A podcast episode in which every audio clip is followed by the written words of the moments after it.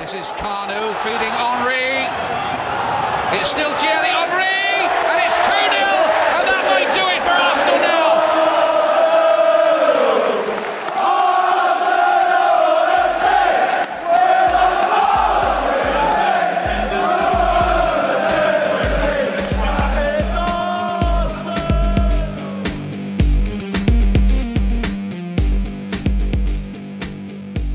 now. Ladies and gentlemen, thank you for listening to another Full 90 Gunner podcast. My name is Mario, of course. I will be your host through this, therapeutic session of Arsenal that, the up and down that is the mighty Arsenal that we support and love and hate at the same time.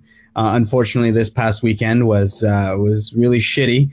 Arsenal really sucked more than Jenna Jameson and all her pornographic movies. I've been practicing that line for God knows how long. It should have been Stormy Daniels, Mario. Stormy Daniels. I'm sorry. Gotta stay topical here. I'm trying, but I don't even know who the hell that is, to be completely honest.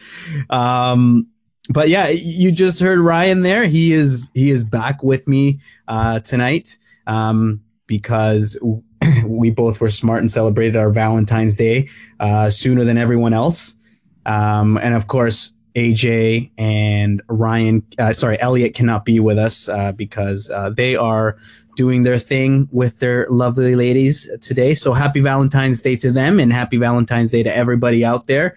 If you want to listen to us gripe about some Arsenal, then you're all welcome. But I did manage to get a fan favorite. He is a favorite of us here at the podcast. It's none other than Jason Davies, who is back. Jason, so great to have you here today, bud. All right, Paul, you right? I'm doing a lot better than Arsenal are right now. I'm shocked at being called a favorite. I've never been called favorite in my life before.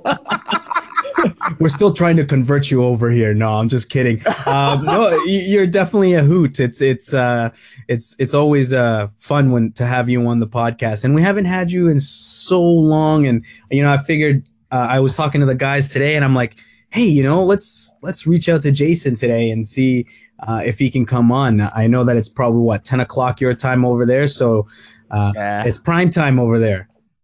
I miss speaking to you guys. Shame AJ isn't on. AJ and Ryan and yourself. I've spoken to on a few occasions, and I always have a good time, mate. Always have a good time. Yeah, it's always a pleasure. It's always awesome to have you on. And of course, Ryan, you're on here. So how you been, man? Thank you for coming on again. Of course, it's always a pleasure. Doing well. Just some reference there before I cut you off. Apologize for that. No problem. But, for the listeners out there that may not be following politics or just general news, but Stormy Daniels, who I mentioned, is the porn star who the president of the United States paid $130,000 of hush money after he had sex with her. Few months after his wife gave birth to their son, Bellerin. I did not know that. That's what our president is doing and does. So that just a little context there. So I had no idea. Yeah. He's a classy guy. The Donald. God bless America. Could you imagine if he went in and said, "Hey, I'm going to buy Arsenal for $5 billion. Here you go." That would be. I denounce and reject the club and everything that I've ever said and stood for about the club immediately. He'll pour in the money, though. Stan Kroenke is not that much better. He gave $1 million to Trump's inauguration fund, so I guess we. Yeah, but another reason to not like Kroenke in case he needed one. But there you go. And they both wear a wig. Yeah. Yeah, they both do, little bastards. But anyways, no, I honestly did not know that at all. So well, the more you know. I always learn something when you're on the podcast. Literally, I always learn something. That's what I'm here for, mate. You know what? I think you should ready at the end of the pod. I think you should ready like a Ryan fact again, because I've been missing those. I can do that. I got plenty on the politics front to excellent. Finish up. Yeah. Well, let's get right into it then, I guess. Arsenal-Tottenham, North London derby, 7:30 a.m. Eastern time kickoff, which I do believe is a 12:30 kickoff time over by you there, Jace. Yeah, that's right, Paul. And in the 5:30 for Ryan here, who did you say last podcast, Ryan? I usually have a pretty good record when I don't wake up and don't watch the match that Arsenal have a good result in the early kickoff. So there you go. So you must have woke up to watch. Yeah, no, I didn't actually. Well, I woke up around the about 55th minute, so right after Kane scored and Arsenal completely went to shit. So it wasn't my fault that we lost, I'm going to say, but yeah. So got the tail end of it live and then rewatched it back on replay. So, Jason, we'll start off with you then. What the hell happened? Oh, well, you know, the setup, there's nothing wrong with the setup, 4-3-3. On the first half, you know, we soaked up the pressure, but at no point did we put any pressure on them when they were in possession. And unfortunately, when it came down to Ben Davis putting the cross in for Kane, you know, he could have sat down, he could have made a cup of tea before he crossed the ball. It was ridiculous. And the truth of the matter is Harry Kane is a very good centre-forward, and he got the jump on the centre-halves. You know, they didn't... Whereas we dealt with them all game up until that point. You know what? Despite it being Tottenham, we got to be real here. Like, Kane is probably the best centre-forward in the league, maybe the whole world right now. And he's going to be like a world record transfer fee to Real Madrid soon anyways. But yeah, I totally agree. They took their chances, and it was. Yeah, it's one of those, you know, we didn't, you know, between Koscielny and Mustafi, nobody was trying to put him off. Yes. Nobody was trying to attack the ball. But to be honest with you, you know, other than Cech, who made about 4 or 5 fine saves, and even he had a couple of horror moments, everybody was crap. Mm-hmm. You know, everybody, the midfield was a joke. Mkhitaryan and Özil were just rubbish.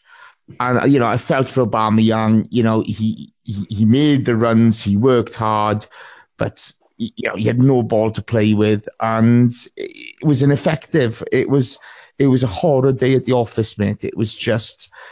But actually...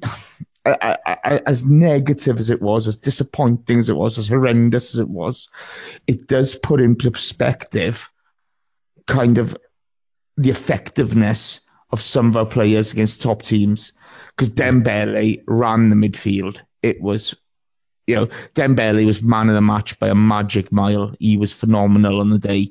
And it's sad to say that, but, you know, his movement, his composure on the ball, his decision-making, everything about him was great. And, you know, in comparison, we were abject. It was horrendous, mate. Yeah, they were nowhere to be seen, which was really, really bad. Ryan, what did you think of the overall, like, lineup that he put out? Like, I thought, I don't know, maybe this was just me thinking, hey, he's going to put in Lacazette, Mkhitaryan, and Aubameyang in there. Ozil can go into the middle there, and they could all four of basically what our star players could maybe boss this game around. But then you see Xhaka, Elneny, Wilshere. Hard blow for Ramsey, though, who played extremely well in the previous game, but he was out injured. What did you think when you saw this lineup? Well, I was disappointed. Again, I don't know what the manager, the assistants, the scouting. I don't know what kind of self-scouting we do.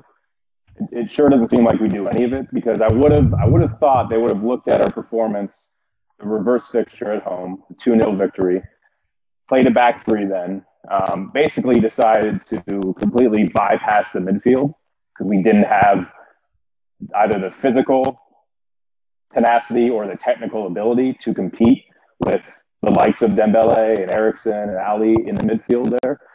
And we basically just played long balls in the channel that game, limited their time on the ball. When we had it, we didn't try and possess it. And it was an unconventional style to play for us, but we got the result and took Tottenham out of the game because of it.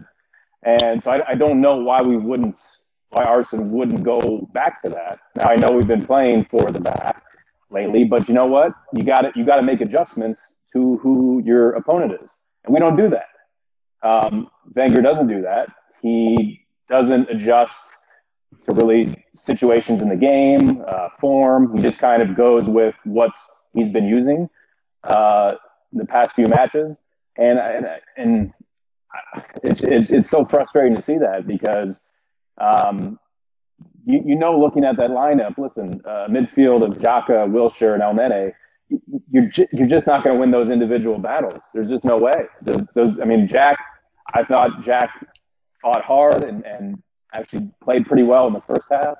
But he can't play 90 minutes in that role. He just simply can't. Xhaka, you know what you're getting there. He can't run. Physically, he's just so subpar.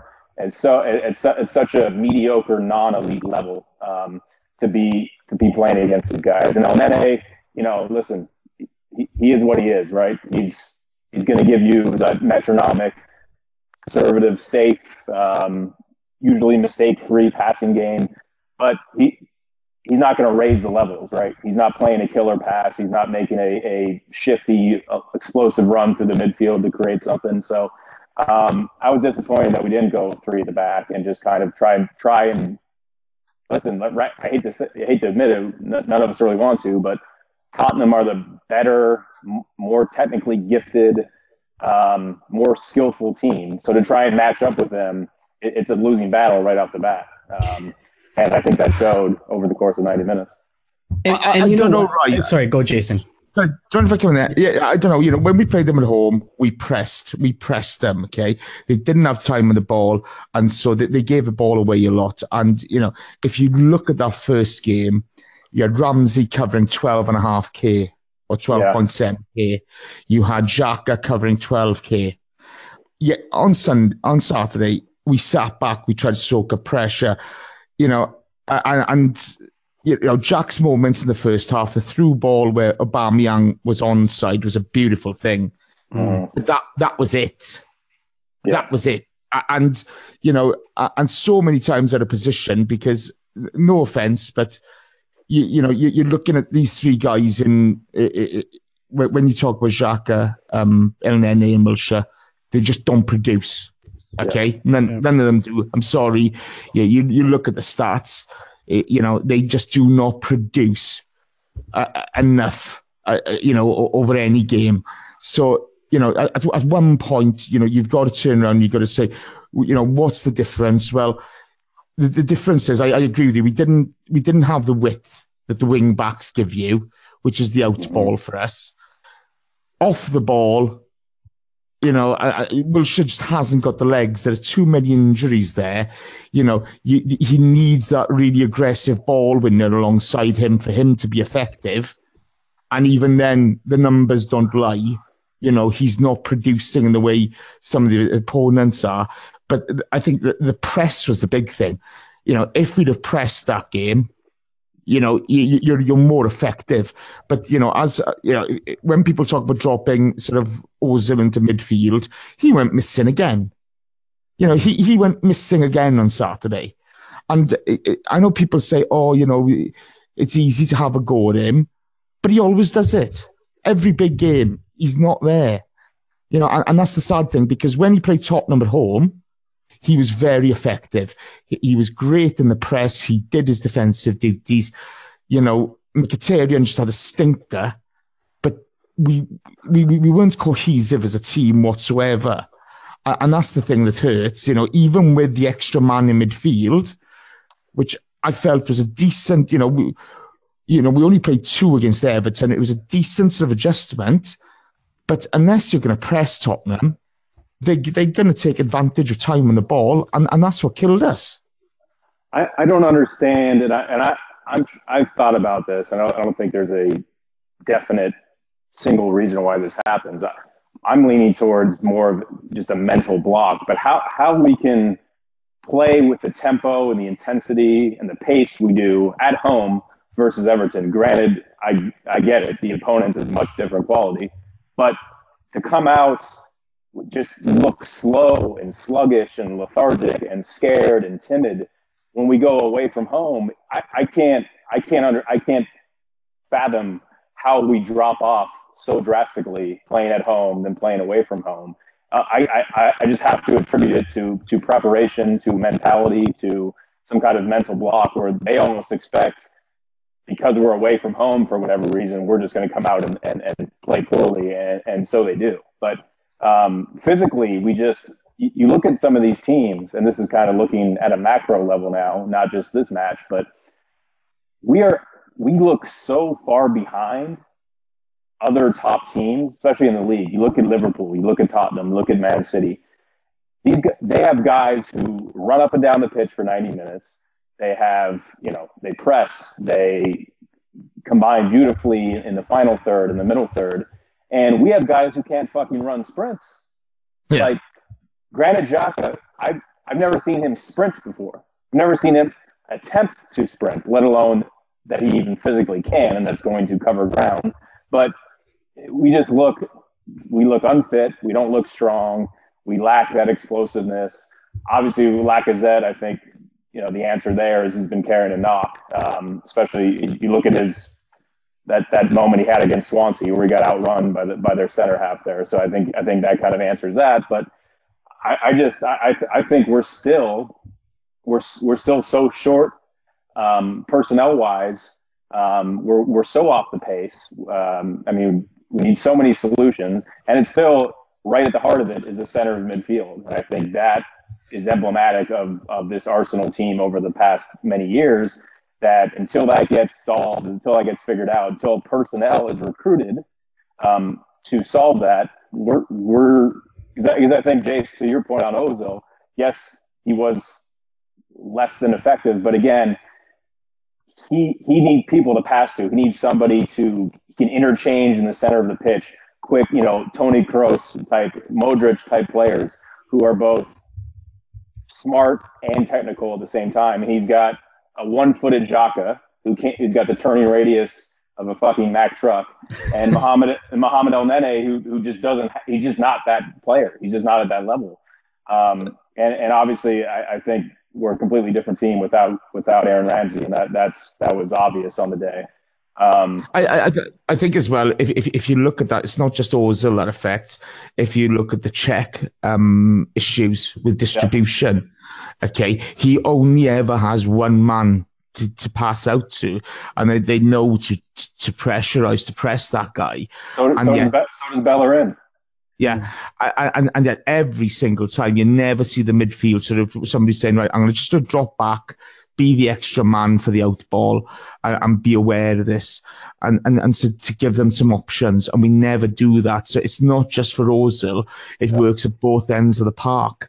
And I totally agree with you, I mean, the boys spoke about this on the podcast on ABW this week, and, and they came to the conclusion, look, yeah, Arsene Wenger doesn't want to destroy you. He doesn't. He wants that creative player deep, But it goes back to giving Arteta the extra year, extending Santi Cazorla even with the injury record.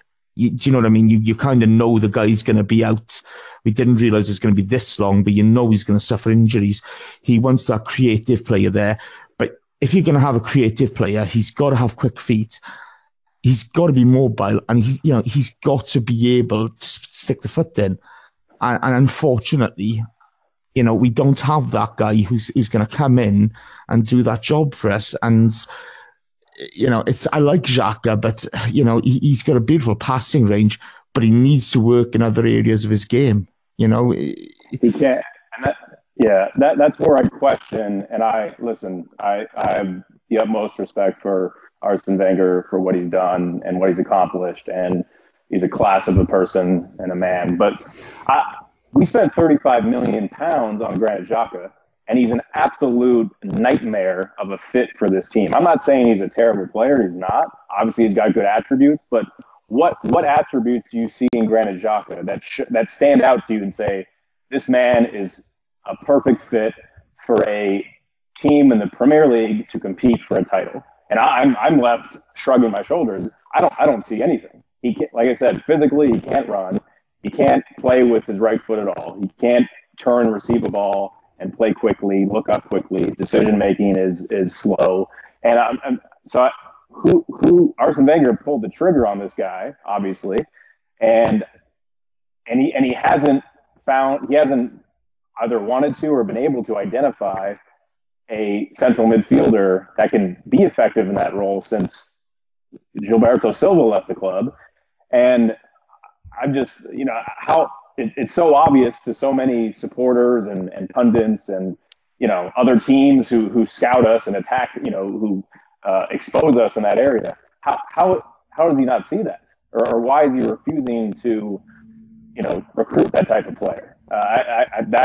I'll never understand.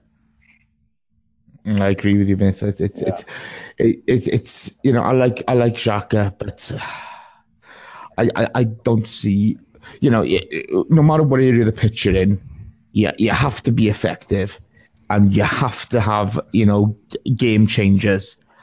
And I don't see him changing the game that often. You know, I don't see what he brings. But you know, in all fairness, he wasn't alone on Saturday. You know, he just wasn't alone. It was, you know, we got dominated. It was pitiful to watch. But you know, how he's going to address this in the summer, I've no idea. I just don't see it. You know. Go right. It's been eight. I was going to say it's been what, 8 summers? I mean, yeah, we say every summer, literally, okay, central midfielder, a DM, right, the old DM. And I'm not one for saying, okay, he's just got to be able. He's you know, fucking Scotty Parker here. I'm just saying we need some like even if Granit Xhaka wasn't a DM, you need somebody who can fucking run and cover space. He doesn't do any of that, and especially in our kamikaze fucked up system that we play. Granted, I admit he gets exposed, right? He you know, the team, the setup, the tactics do him no favors. But when he's in those spaces against speedy, tricky attacking midfielders or forwards who drop deeper, he's got no fucking chance because physically he just can't compete. And so if you can't have a guy who is his only really elite attribute is that he can spray diagonal passes, playing in that position is just not good enough. And so I wonder, what did he see in him that he's going to play him in a two-man midfield and he can't run, he can't tackle, he can't snuff, he can't smell danger, right? He doesn't track runners, obviously, the Klukas, again, going back to Swansea. So it's like, what, you know, And maybe this gets rectified with the addition of our new scouting department and all, you know, maybe we start identifying players that actually can fit that role. But until then, you know, I still, and still then, Wenger's got to sign off on these guys. So he's got the ultimate yes, no. And that's what really concerns me going forward in the summer is that we're still not going to effectively address these gaping needs in the squad. What I saw during this match that I haven't really seen from Arsenal, and it was interesting to see how Tottenham's shape was in absorbing Arsenal's pressure at times. But what I liked from that was that each player covered each other very well. If one would get, like, for example, I was watching this match with my brother because everyone knows he's a Spurs supporter, and he was really scared of Aubameyang exploiting Sanchez because he has been. He said at times he can be really, really bad, and he pointed it out a couple of times during the match. I think there was a one point where he sort of missed the clearance, and he says, like, see, like it just takes that one mistake, but you would see Trippier or you would see Vertonghen come and assist right away and help cover, which was really interesting. And I pointed it out to him. I said, listen, like, but it doesn't matter because he's got all of these players that are playing a cohesive unit. And they're defending very well and absorbing the pressure. And that's something I haven't seen from Arsenal. I think it was this match, or it might have been the previous match, where Xhaka would just be watching and would not help cover. And it's I don't know. To me, it's just a big mess. The difference is, and you can tell, I'm not saying I have no inside knowledge of what happens in the training ground, but if you watch Arsenal consistently enough, there are no defined roles at all in the 11 that are on the field. There's literally none. Defensively, in an attack, it's just go out, play football, express yourself, which is fantastic when we have the ball and are free flowing at times, right? That's why, we've been able to produce some brilliant football over the years, because we're not a rigid, okay, you can only make these runs, or you have to stay in this quadrant of the field. He lets brilliant attacking players, express themselves. But you don't have any roles defensively. Mm-hmm. I mean, we look exactly like the players have no fucking clue what to do, where to go, when to cover, when to be aggressive, when to drop off, when to come into space, when to double up. There's no roles. There's no instruction. So like. You saw us get caught out on quick throw-ins, on quick free kicks. Nobody's communicating. Nobody's reacting. We're always late to react. We're never proactively thinking, a player to ahead. And that comes down to coaching. That comes down to instruction and drilling it in and having discipline, having a structure. And when you don't have that, and then you don't have the physical athletes who can make up for that. Like that's, Arsenal's best years, we were by far the most superior physical team in the league and a technically gifted team in the league, right? You had just athletes all over the pitch, with Vieira, Gilberto, Lauren, Sol Campbell, Henry, obviously, these guys, they could cover so much ground. You didn't have to have a rigid structure because they could make up for it with their superior physical ability. Now we don't have. Now not only do we not have superior ability, we have inferior physical ability, and that's where you see us get exposed time and time again. But what do you, Jason? What do you think attributed to that? Because like Ryan was saying, Arsenal have had all of that power, all of that athleticism, but I don't.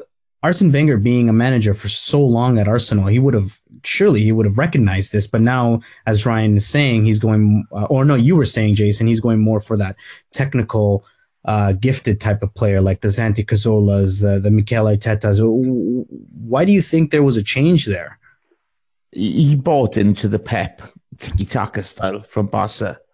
And that's the truth of the matter. He saw that and he thought, wow, this is the way forward. Unfortunately, he's not, this isn't La Liga where you get 10 free games. This is the Premier League where every game's hard and it's very competitive. And so therefore, you look at it, okay, it's refereed differently over here. It's a different way of looking at it. It's no surprise that we had 3 leg breaks in a number of seasons. Where we had no protection whatsoever. You see Pep moaning about it now, and it's far, there aren't as many horrendous tackles as there were 5 or 6 years ago. There aren't. Okay, they've been cut out. Okay, but he bought into that style. But the big thing with him is if you look now, you look at our current squad. Okay, in the Europa League squad, you got Santi Cazorla named. He hasn't played for, 15 months? That's a joke. It's a joke, okay? You've got Koscielny, a captain in the side, who's got tendonitis issues. I know. Now, the tendonitis alone is a hell of a battle for him, okay? And, God knows I love Laurent Koscielny, but he's always had a ricket in him, He's always had that brain fart in him where he's going to decide to, you know, do something absolutely ludicrous, be out of position. Do you know what I mean? He's always had that in him. And when in the past you've had somebody like Sol Campbell, who's, you know, don't get me wrong, all centre backs have got, you know, that mistake in them. It's the nature of the beast, and it's far more highlighted because, you know, if it leads to a goal, you remember that. Mm-hmm. But you know, you look at that, you look at the makeup. He's got a ricket in him. He's got tendonitis problems. That's a lot for him to take on. And he's got the captaincy where, you know, he's an introverted guy. He leads by example. You know, he's not somebody who's going to vocalize on the park and organize well. Mustafi will do that, but Mustafi's still learning the league, you know? and because we haven't got the cohesive structure, as Ryan spoke about, you know, that sort of next man up to cover your teammate sort of mentality and the structure in place. The structure is really important, okay?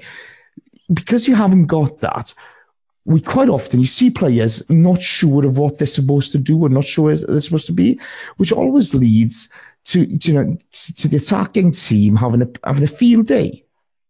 And, you know, he bought into tiki-taka, but he didn't. The game over here isn't suited to it. You know, it's fine on European nights. Mm-hmm. You know, it's Champions League, Europa League, they're refereed differently. And they are refereed differently. I don't care what anybody says. Yeah. You know, you just have to watch the games and you see you can't get away with in Europe what you get away with in the Premier League. And that's the big problem. You know, it's all well and good liking a style of football, but you have to form your own style. You know, when Arsene first came into the club, that 97-98 season, I've never seen football like it. It was magnificent. It was just breathtaking, okay? The way we played was just so exciting. And, you know, he's influenced by beautiful football. You know, whether it be what Germany are doing now or that Barcelona team. And he's tried to buy into that, but he hasn't taken into account the refereeing, and that's the biggest problem. Well, now speaking of the defense, sorry, Ryan, were you going to say something? Well, I just want to kind of touch on the philosophy of you know, physical to technical. I think he's betrayed himself even on the technical front, guys. Like, go back at our past few transfer windows. Look at who we brought in, who's elite level footballing ability. I'm talking, you know, high level vision, dribbling, just skill, right? I mean, just go back to some of our windows. All right, we got Alexis, 14, 15. Danny Welbeck, no, I'm sorry. That's it. That's all we bought from an attacking front, okay? Next summer, right? Peter Cech. And Mohamed Elneny. That's it. Well, Elneny came in. Elneny came in, yeah, in that January window, didn't he? January, right. So that summer, That was the summer we bought 0 outfield players. 0. Yeah. Mm-hmm. That like I feel like that's still under discussed. How criminal that is to go a summer transfer window in the Premier League, your arsenal, the amount of resources you have, and spend $0, 0 British sterling on any outfield players, right? And the thing is, right, okay, you know, you're a coach, aren't you? You know, you coach teams, right? You know, right? That the quickest, the easiest gains you make in any team is if you strengthen your weakest positions, okay? Right? So whether that be the bench, whether that be in the squad or whatever, by raising the bar of their lowest performers, okay, by churning those players over, you raise the quality of the team. So you don't get a drop-off in performance if you have an injury and you have to bring a squad player in. Now, you know, I've spoken about this since that was the summer for me when I remember saying on the transfer deadline day pod, you know, he's bought Northfield players, now he has to win the league. Because if he doesn't win the league, it's his own fault. But another aspect of that is because of the Premier League's salary cap, where in relation to commercial revenue, you're not allowed to touch TV money, But to increase your wages, they can only be increased by £5-7 million a year. I can't remember the exact figure at the time. Or you increase your commercial revenue, and that gives you extra gap in your salary cap. By not buying extra players that summer, we took a hit in that salary cap where we're feeling the effects of it now. Because if you fully extend that salary cap every year, you have room to churn players in and out, and you have money to spend.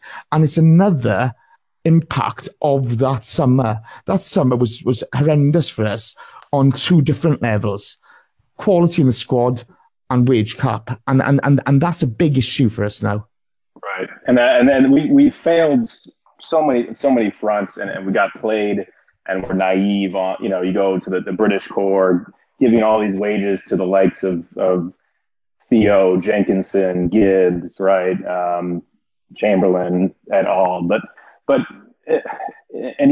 even looking the summer after, I know we're going off a really big tangent here, but I guess the less time to talk about losing to Spurs is always a good thing. So the next summer, again, you talk again. I always look at things in context with the top teams in European football, right? Not just like in a vacuum in Arsenal, but in comparison to other teams. And I know we're not on an even playing field with resources, with City and the likes, United and teams around Europe, PSG and Madrid. I get that, but still, look at who we brought in and tell me, who is an elite footballer here. Look at two summers ago, right? Granit Xhaka, well, we've seen what he can do. Mustafi, these guys, these weren't cheap. 37 million, 40 million. Lucas Perez didn't do too badly. Then we fucked him off back to Spain, a year after. Bought in Holding, Takuma Asano, Colin Bramble, who never played professional football before we signed him. Okay, well, But there's another thing. So again, no one else is applying for these players across the top clubs in Europe. So why, I think Arsenal's biggest failure has been player recruitment, talent identification, and not to mention that same summer. We sell Serge Gnabry for $5 million, who Bayern ends up signing him a year later. Bayern's, consistently one of the best teams in Europe. So what does that tell you about, again, identifying talent that was already in the squad? Now, okay, did we make a good step with Aubameyang and Mkhitaryan? I think so. I think it's a step in the right direction.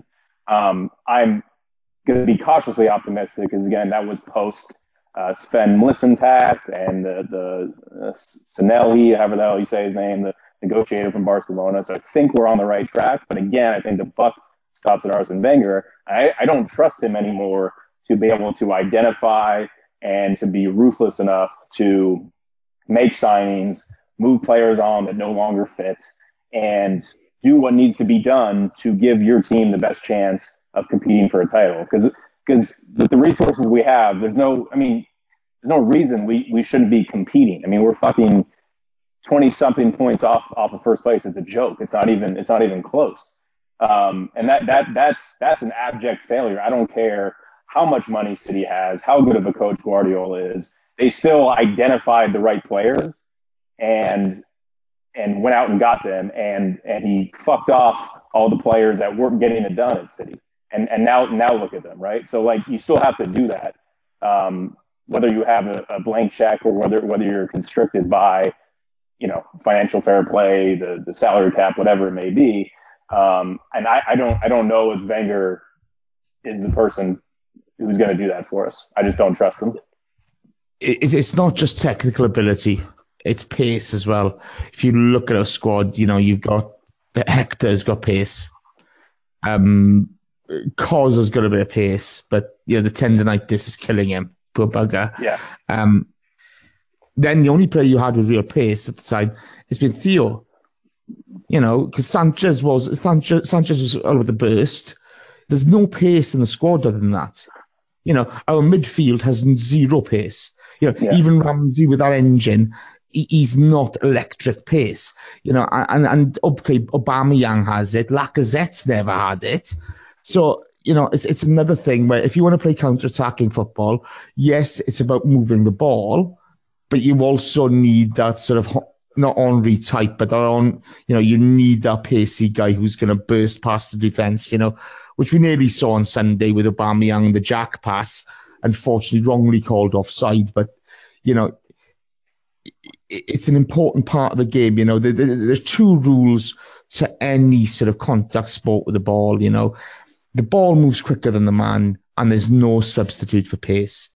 These are the laws of sport.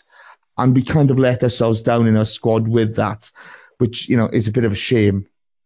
And we have to, because we can't compete with the likes of City and United and even Chelsea, you know, with spending, we have to get back to identifying elite, high-ceiling talent players before they become those players, right? Perfect example is let's look at Leroy Sané at City, right? At Schalke, 18, 19 years old, obviously tons of talent, you know, projected to be an absolute world beater. And City paid, what, $35 million for him for, you know, 19 years old, played a couple of seasons at Schalke.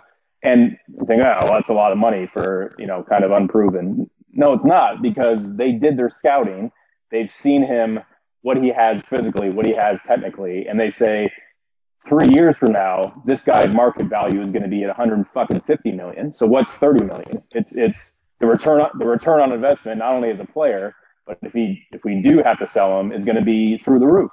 And Arsenal used to do that. We used to buy players before they became, you know, superstars. And, you know, listen, we can't compete with those other teams. So we're not going to get those players once they're at that level. So I think we have to get our victories, you know, buying players when they're in that 18 to 21-year-old range, and you have to look at their abilities and say, okay, once they get here, they're going to then develop into those world-class players. The De Bruyne's, hell, even Raheem Sterling. I know what did he cost? $50 million? That's peanuts right now, right? He'd go for $170 million. And you have to trust the coach and the club to develop them, and that's what we have to get back to. We have to be aggressive in that age bracket. We have to, again, recruit physically talented and technical talent. You have to have both. You have to in a modern game. You look across the teams. These teams are running their asses off for 90 minutes. They can play inside of a fucking phone booth with the ball. They can do it all. And we're just so far behind that level with really across the pitch, bar, you know, Özil and probably now Mkhitaryan and Aubameyang, but really across the board, we're just lacking. We're still a ways away, I fear. And it's going to be a tough road to climb back up, because the other teams, they're doing the business. I mean, they're doing it on and off the pitch. You know, Liverpool, they signed a guy, Naby Keita. They got the deal done. They identified their guy. They paid. They stumped the money. He's coming next summer. You look at that front three. It's devastating, right? So we got to figure out what our way back, what our strategy is going to be. And if we don't identify that and execute, then we're going to be sit here, you know, stuck in fifth and sixth for the near future. I think, you know, if you look at the guys who come in, Saheli from Barcelona, Mislan Tat, you got Burgess as the director of performance. Okay, he's going to be a massive impact for us, I think. You know, but again, it does take a little bit of time. You know, you've got Shard there on the conditioning side of things. You know, we will get better. I have faith we'll get better, but again, I think the one thing you've got to take into account with Arsene is he's now 70 years of age. And I don't care who you are. I love Arsene Wenger. I fucking adore Arsene Wenger. Yeah, he ain't changing. But the bottom line is the time comes for every man where you need a fresh challenge. Mm. And you can't, and nobody can tell me that being in the same job, I'm being in a job like a Premier League manager, you have to have that sort of Napoleonic, that slightly narcissistic complex where, you know, the self-belief is total. You have to believe in yourself to be able to do that job. But, you know, when your thought processes do slow, and they do slow with age, it's a fact, it's going to affect the decision-making at time. You know, we were linked with Draxler. We were linked to Sterling. You know, I wouldn't have touched Sterling with a barge pole, but you can't argue with what he's doing now. Mm-hmm. You know, I look at Mkhitaryan, you know, I've seen him go missing for Dortmund. Aubameyang, I don't know what it is about Aubameyang, but you can't argue with the goals. They're there in black and white. They're on his stats, you know, but it's something about him which makes me feel unnervy. There's got to be service. There's got to be service for him. Yeah, he's not dropping deep and holding the ball up. He's not a Kane. He's not doing that. No, he's going to get on the end. He's going to get on the back post. He's going to run in behind. But if you don't have the players behind him to supply it, what's the point? And the thing is, you know, I mean, you know, if especially look at a Saturday, you had nobody getting ahead of the ball, giving you options. Mm-hmm. Yeah, you got nobody. They all, you know, all three of the guys in midfield like to sit on the ball, like to play on the ball, you know, and that's a problem. You can't, you know, if there's only three guys ahead of you and there's five people defending, you've got a problem.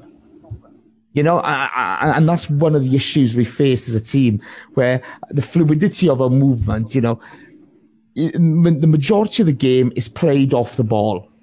Okay, and it's not just in your movement in possession; it's in your discipline out of possession.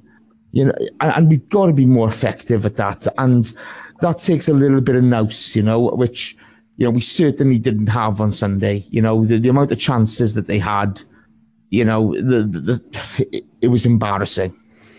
It goes back to it takes organization, it takes discipline, it takes being well drilled into what you do once you're out of possession, you know, what your role is. And it's clear as day that just isn't there. And then you have Lacazette, who comes on. So we have our 53 million pound striker, record signing back in August, comes on to play with our new record signing, 60 million, Aubameyang. And what does he do? He puts Aubameyang on as a glorified left wing back, essentially. I understood that. I understood at the time where he needed the pace out wide. Okay, I got that bit. But when he brought Welbeck on, he plays Welbeck through the middle. Yeah, and I just and you know, you look at Welbeck, who has been effective at the highest level for Man United on the left, and I just thought, I don't get this. And Welbeck's first involvement is a ball right at his foot, and he lets it slide right under his foot, straight to the keeper. And you have to wonder, okay, if that's Aubameyang, as clinical as he is, he's turning that ball into his path onto his right foot and curling it into the corner of the net, maybe, right? But Welbeck needs about 7 or 8 first involvements to get warmed up, to get a feel for it, and it's an adventure with him. You really don't know what you're getting. So, yeah, just again, that's the tactical sharpness, and you know, like, fuck, you're down 1-0. You should be down about 4-0 by the time Lacazette comes on. Why not play those guys through the middle together? And adjust your shape, get some more width, get some crosses in the box. You got to do something different. You can't just keep doing what you're doing and introducing new personnel playing in the same shape and same fashion and expect something's going to change. It's not. That being said, we had a pretty damn good chance to go level, and you know, undeserved. But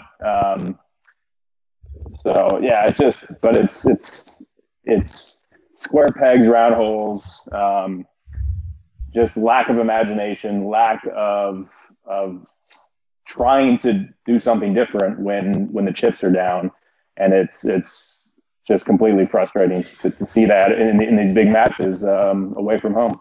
And I think what you guys are talking about is bringing all this personnel, you know, from Barcelona and all those recruiters and Shad and, you know, the right key players. But if we're doing that, there must be a reason why it's still not functioning. Clearly, obviously, you know, you brought all these players and staff this year, and some of them, you know, Özil and whatnot a couple of years ago. But there's still one common denominator, and that's what you're saying, Ryan, is there's that lack of creativity. And it's Arsene Wenger. As much as I respect the man for what he's done with the club, that has nothing to do with it. But you need that fresh manager, like a Mauricio Pochettino, who has done wonders to Tottenham. He took a bunch of scrubs, who I still think are scrubs, but he's making them into, genuine contenders. I mean, I saw a little bit of the match against Juventus yesterday, 2-0 down. And if that was Arsenal, they wouldn't have scored. And they came back and they tied the match. But I just, it's lacking something. I think, like everyone says, Arsene Wenger is just, I don't know, it's not the man to lead the team anymore. And, I don't know. I don't know if that's going to change, even if you do change the manager, because you still have the ownership, which I don't know. Well, the thing is, if you look at Tottenham's squad, okay, Alderweireld on a free. Okay, they didn't pay massive money for Vertonghen. Mm-hmm. Right? You can go out there and you can get value for money. Yep. You can do it, okay, but you got to develop the players once they get there. Yeah. You got to be willing to have that plan. You got to have the plan right. If you look at what Pep's done at Man City, Kyle Walker's not the best left back anywhere, okay, but he suits the style of play that Pep wants to play. Kyle Walker's not a £50 million player, and not in a month of Sundays, but that's what they had to pay because it's Man City to get him. Now, as Ryan said, if you're identifying good young talent early, you can go out, get them, and turn them into quality players. So Dele Alli came from MK Dons. It's about the right fit for the plan for the team, mm-hmm. With the team that we've got in place now, because the succession plan is there. Basically, you're going to freshen up the coaching staff. No more Boro Primovic, no more Payton, Jerry Payton. You bring in fresh people, fresh ideas, and you'll see Aaron Ramsey play a different game for Wales. You'll see, Jack Wilshere play deep for England at times and do it very, very well. There are different things that we can do. With the players that we have, we haven't got a bad squad by any stretch of the imagination. Yes, a few players need to go for certain, but I think if you bring in, you're going to have to change the keeper soon, mm-hmm. Because Czech's getting to an age. You're going to have to bring in a really decent centre half, and you have to actually develop Chambers and Holding. They're not bad players, at St George's Park. And people slag off St George's Park with England's setup, but they've produced two World Cup winning teams and a World Cup finalist team in the age group ranges this year. Okay, so they've got to be doing something right. And they rated Chambers very highly. His quality on the ball and the way he plays, etc., his decision making. They've rated him very highly. Now, we threw him in at the deep end, and he suffered because of that. He wasn't ready for that game against Swansea. Jefferson Montero killed him because of the pace. But you have to have plans in place. Where is the coaching? Where is the actual player development? Right? Because look at I mean, and you see it with. Look at Wojciech Szczęsny, for example. Okay, and I get goalkeepers; it's a whole different category and mentality, but. Obviously, the physical talent was there from day one with him. That was never the question. But he goes to Italy for 2 years and all of a sudden becomes this more nuanced, matured, composed goalkeeper. That's not by coincidence. He was coached. He was drilled.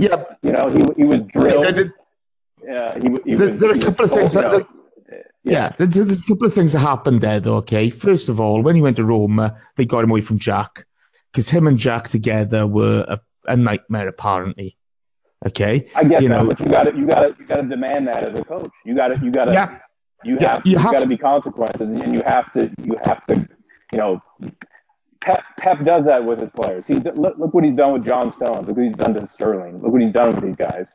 Yeah, I agree with you. You know, he puts his arm around their shoulder, but he'll fuck them off if they don't do what he demands of them. That's what a good coach does. And Wenger, he refuses to do it. He never has. But no, I talents. You get. I disagree with that. Yeah, Martin Keown said in on Football Focus a couple of weeks ago. I don't often watch it, but I caught this episode, and he turned around and he said straight. He said, "In my day, if you made mistakes like these guys are doing, you just weren't picked. You know, Wenger would fuck you off."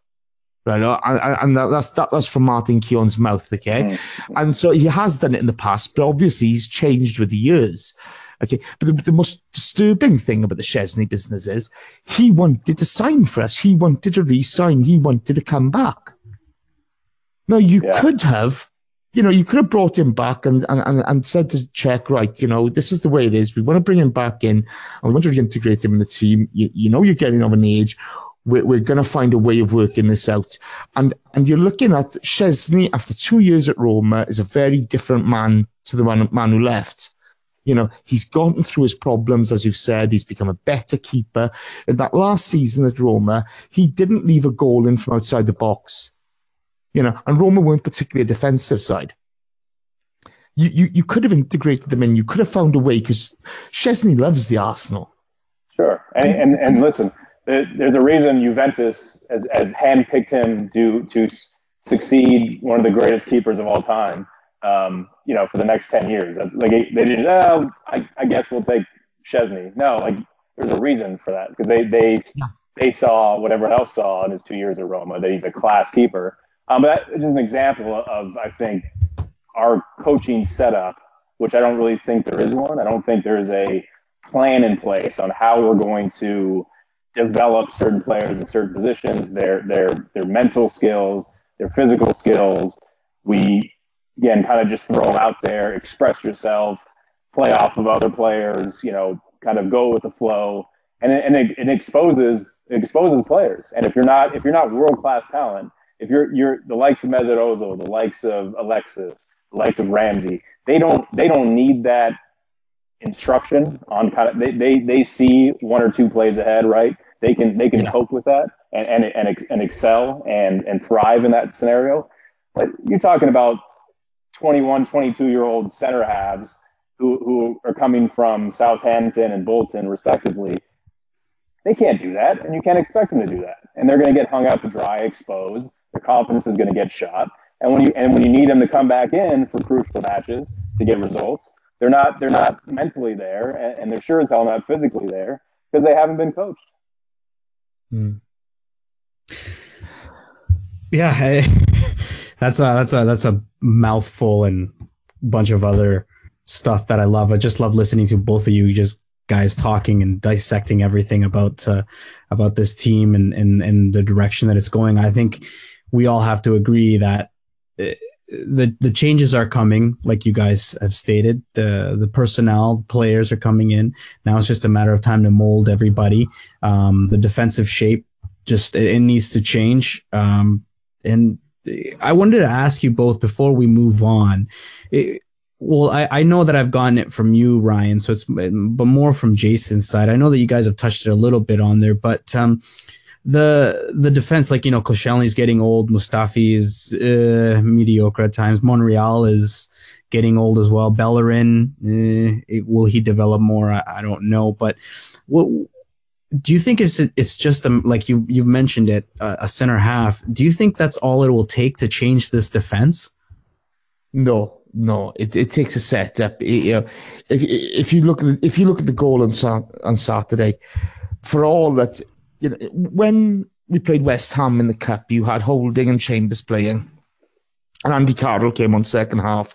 Andy Carroll's been a pain in our arse for many years. Mm-hmm. And as soon as he came on, Chambers and Holding went for him. Okay? They went for him. They were in his face. They didn't give him a moment's rest, you know? And they had a plan for him. They knew where they were going to handle him, and they executed.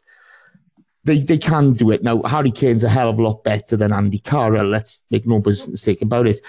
But the defence is hanging out to dry because there's no pressure on the cross. Because there's no pressure on Ben Davis, that's where we're getting sucked in. And it starts from the top. If you're not, you know, it's the thing when Ian Rush played for Liverpool, he defended from the top. That's why they were successful, because everybody defended in their areas. And they, you know, if you stop it at source, you cut out the problem initially. And that's a problem where we get, you know, you had Mesut Ozil walking around, you know, he no defensive duties whatsoever. Mm-hmm. Hector Bellerin had a fantastic game considering he was hung out to dry.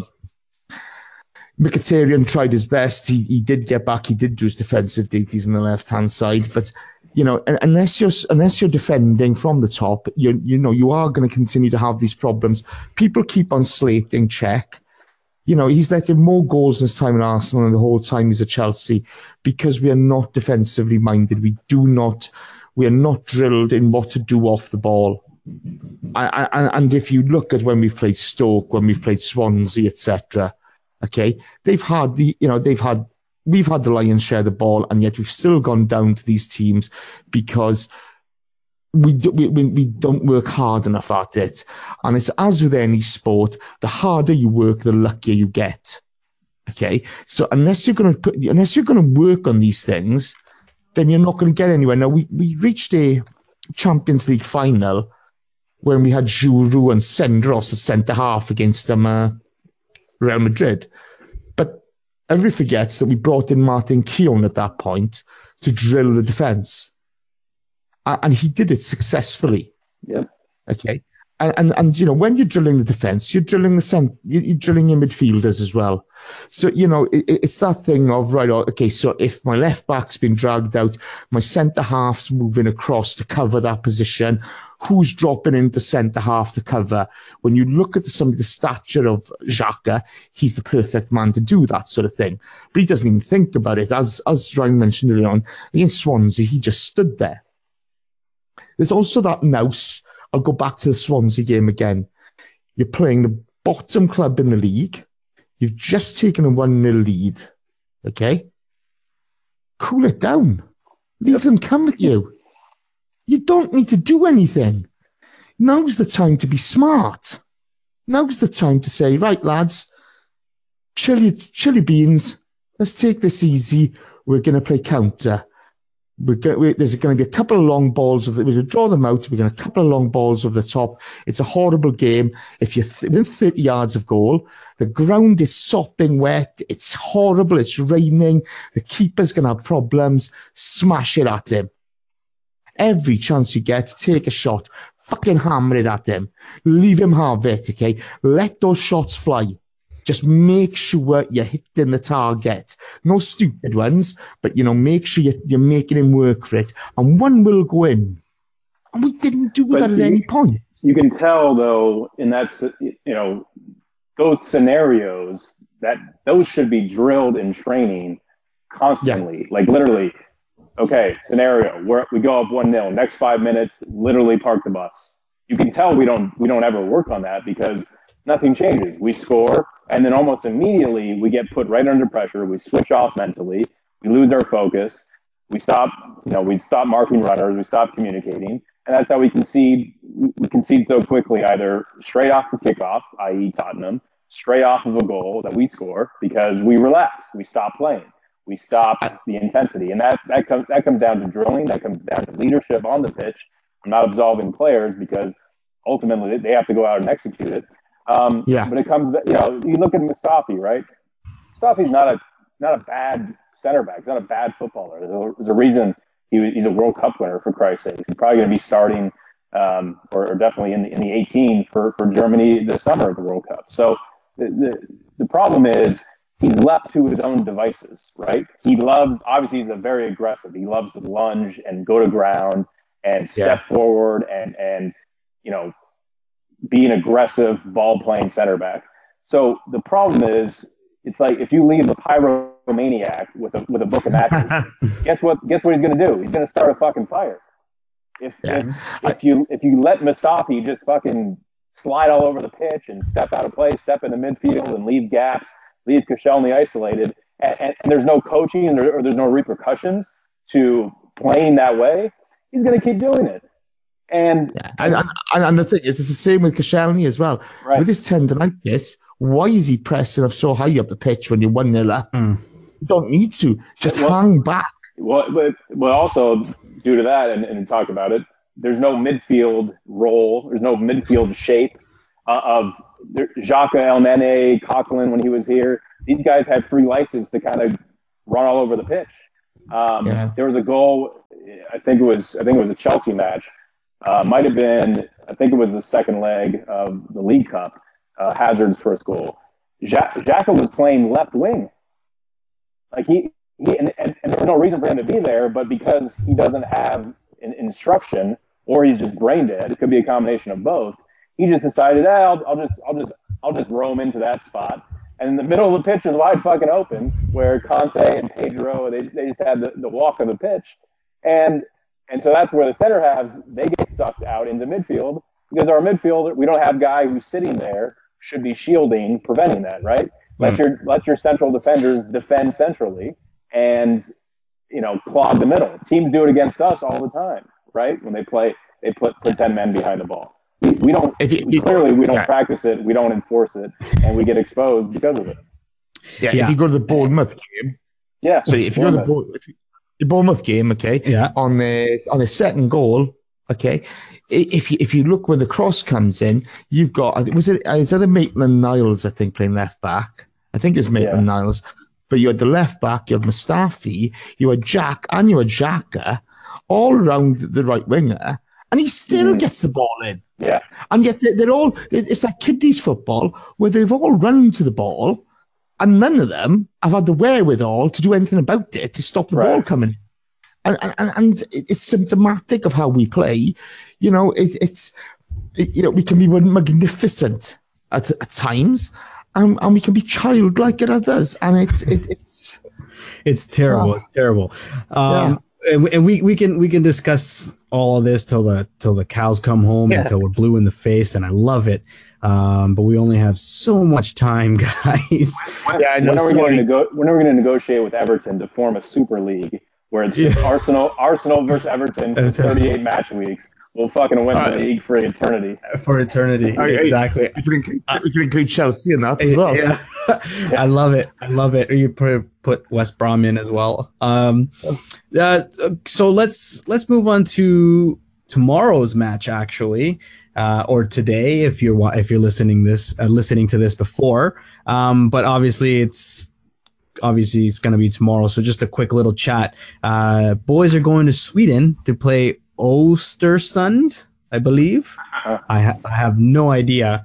Östersund, yeah. So I didn't even know this team existed. Bless you, both of you. They are going to be playing in Canadian-like weather, so that's going to be pretty cool to see. Apparently, it's like -7 over there, so it's a little bit colder than we are right now. Some big names that are missing: Peter Cech, Laurent Koscielny, Alexandre Lacazette. Of course, we've heard his massive injury. Pierre-Emerick Aubameyang obviously cannot play because he is ineligible, because he played for Dortmund.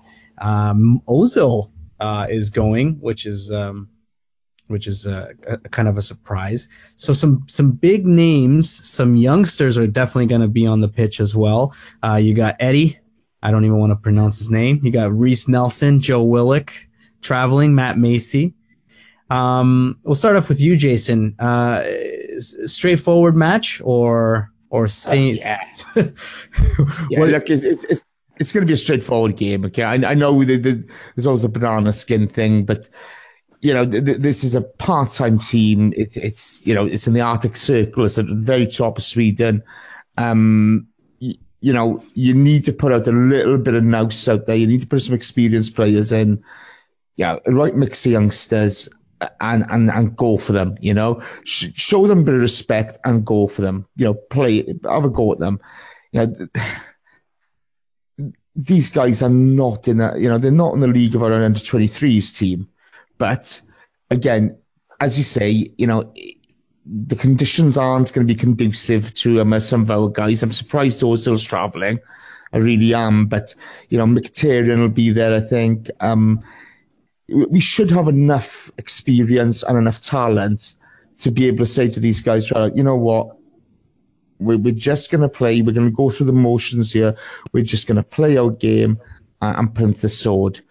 But, you know, we badly need just a win. You know, we need a couple of wins now. You know, we got this game and then the home leg. And then you got the cup final, isn't it? Isn't the cup final then? Yeah.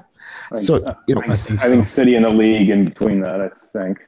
Yeah, okay. So we got these guys twice, then City twice, okay? And, you know, look, I'm an eternal optimist. I think we'll win the Europa Cup and I think we'll win the League Cup. You know, I just think that's the way we are. And I think actually we're about to go on a run of form as well. You know, Wenger 2-year extension incoming. Oh, God, stop. It's one of those things. It's so Arsenal, isn't it? Yeah, it's so Arsenal. It would be. You know, that's the way we are. You know, you get Ramsey coming back in the team, give us a bit of go forward, making the extra man in attack, getting beyond the ball. It adds a lot to our game, you know. And I just think this isn't a game to be scared of. This is a game to, a couple of the youngsters, you know, for me, I would play Holding and Chambers as centre-halves, okay? Because, you know, I know these guys are no mugs. They've beaten some decent sides this season, okay? But the decent sides they've played are teams that we would hump. So, you know, Hapwell, Tel Aviv, the likes of that, you know. So we've got to go out. Chambers and Holding are good enough for this game. Mm. Give them some game time. Let's get them playing. Let's go through with the motions. Let's really, you know, take it to them and set a stall out. Yeah, I agree. If Ospina is named in the starting 11, I'll really be nervous. It sounds like you might start. Well, who else is it? Matt Macy? Well, no, I think Cech might start actually. Cech didn't go according to. He didn't travel? I thought he did. No, okay. No. Well, then I'm properly fucking nervous because you know they're gonna have about six blokes that are like 6'7" Swedish fucking bodybuilders playing, you know, in the center of defense, and they're just gonna pump crosses into that Colombian midget, and he's gonna be 3 feet behind the line every fucking time, and holding the ball above the line like a goddamn child, you know, playing keep away. I'm just looking at the schedule here, Ryan. Before you continue, we play them tomorrow, then we play them again on the 22nd next week. So there is no football this weekend, which sucks. And then we play the League Cup final, the 25th. Okay, and then City again. That. Yeah. So, anyways, Ryan, continue. Is it straightforward or not? Yeah. Well, I mean, we're away from home, so I can't honestly say that I'm optimistic. I mean, Jace is right. We should, on paper, and I think Özil is going to. I saw some rumblings. I think Jeremy Wilson was reporting that Özil could actually start as a false nine tomorrow. You know, Mkhitaryan would play. He'll start. So listen. The qualities. It's not even a question. But it would be so Arsenal, I think, to go out, concede about 2 goals in the first 12 minutes on set pieces, a la Hull, in the FA Cup final a few years back, and then crawl back for a 92nd minute equalizer to make it 2-2, and then we'll see the journalists flip the script like they did, you know, with Tottenham at Juventus. How heroic display it was to come back and draw 2-2, and yet it'll be an absolute farce and disaster. Arsenal go to a fucking pack of snow farmers and barely eke out a draw. So that would just be perfect peak Arsenal at this moment. So it wouldn't surprise me. I love it. Yeah, I don't know. I don't know anything about this club, so I'm just gonna go in there, enjoy the match, cheer them on as always. It's a 1 p.m. Eastern time, I think, start. So that should be good. I have some lunch tomorrow and stream it at work. But I think that should do it for this podcast. I just love listening to both of you go on, and I could listen for another hour or so because it's more interesting. You guys definitely know more of this than I do. I just I don't know. I'm not technically sound like you guys, so I love it. I learn a little bit every single time. So Without further ado, though, I'd like to thank my guests for tonight's podcast. It's been awesome. Jason, thank you so much for coming on again. I really, really appreciate it. And hopefully we can have you on as always. It's a pleasure being with you guys. You're a star, Mario. You're an absolute star, and you are, Ryan. And I always enjoy your company, boys. Always enjoy your company. Tell me, AJ, where was he? You know, I've been looking at his Instagram. Yeah. He's got a hot date. He's a big girl. AJ's living his best life currently. we should all be so lucky. You should see his Snapchat, Jason. If you have Snapchat, that guy, he loves rave concerts. Yeah, I see him on Instagram a lot. Yeah, she's far too good for him. He's punching. I love it. Ryan, thank you so much, man. As always, I appreciate your company. I appreciate the time that you take to come on and do this with me. I love it. Thanks for allowing me all my shit takes. It's really... cathartic and much needed. Thank you, my man. I love it, but hey, we still need your fact of the day. Oh, fuck, I didn't even think of one. The 25th Amendment is the most important amendment in the American Constitution. And go look it up, ladies and gentlemen. Guys, that is it for the podcast. On behalf of Jason and Ryan and myself, Mario, thank you for listening. We will talk to you hopefully again next week when we lose to Östersund or whatever the hell they are from Sweden. Until then, guys, have a great weekend. We'll talk to you guys later. Have a good night.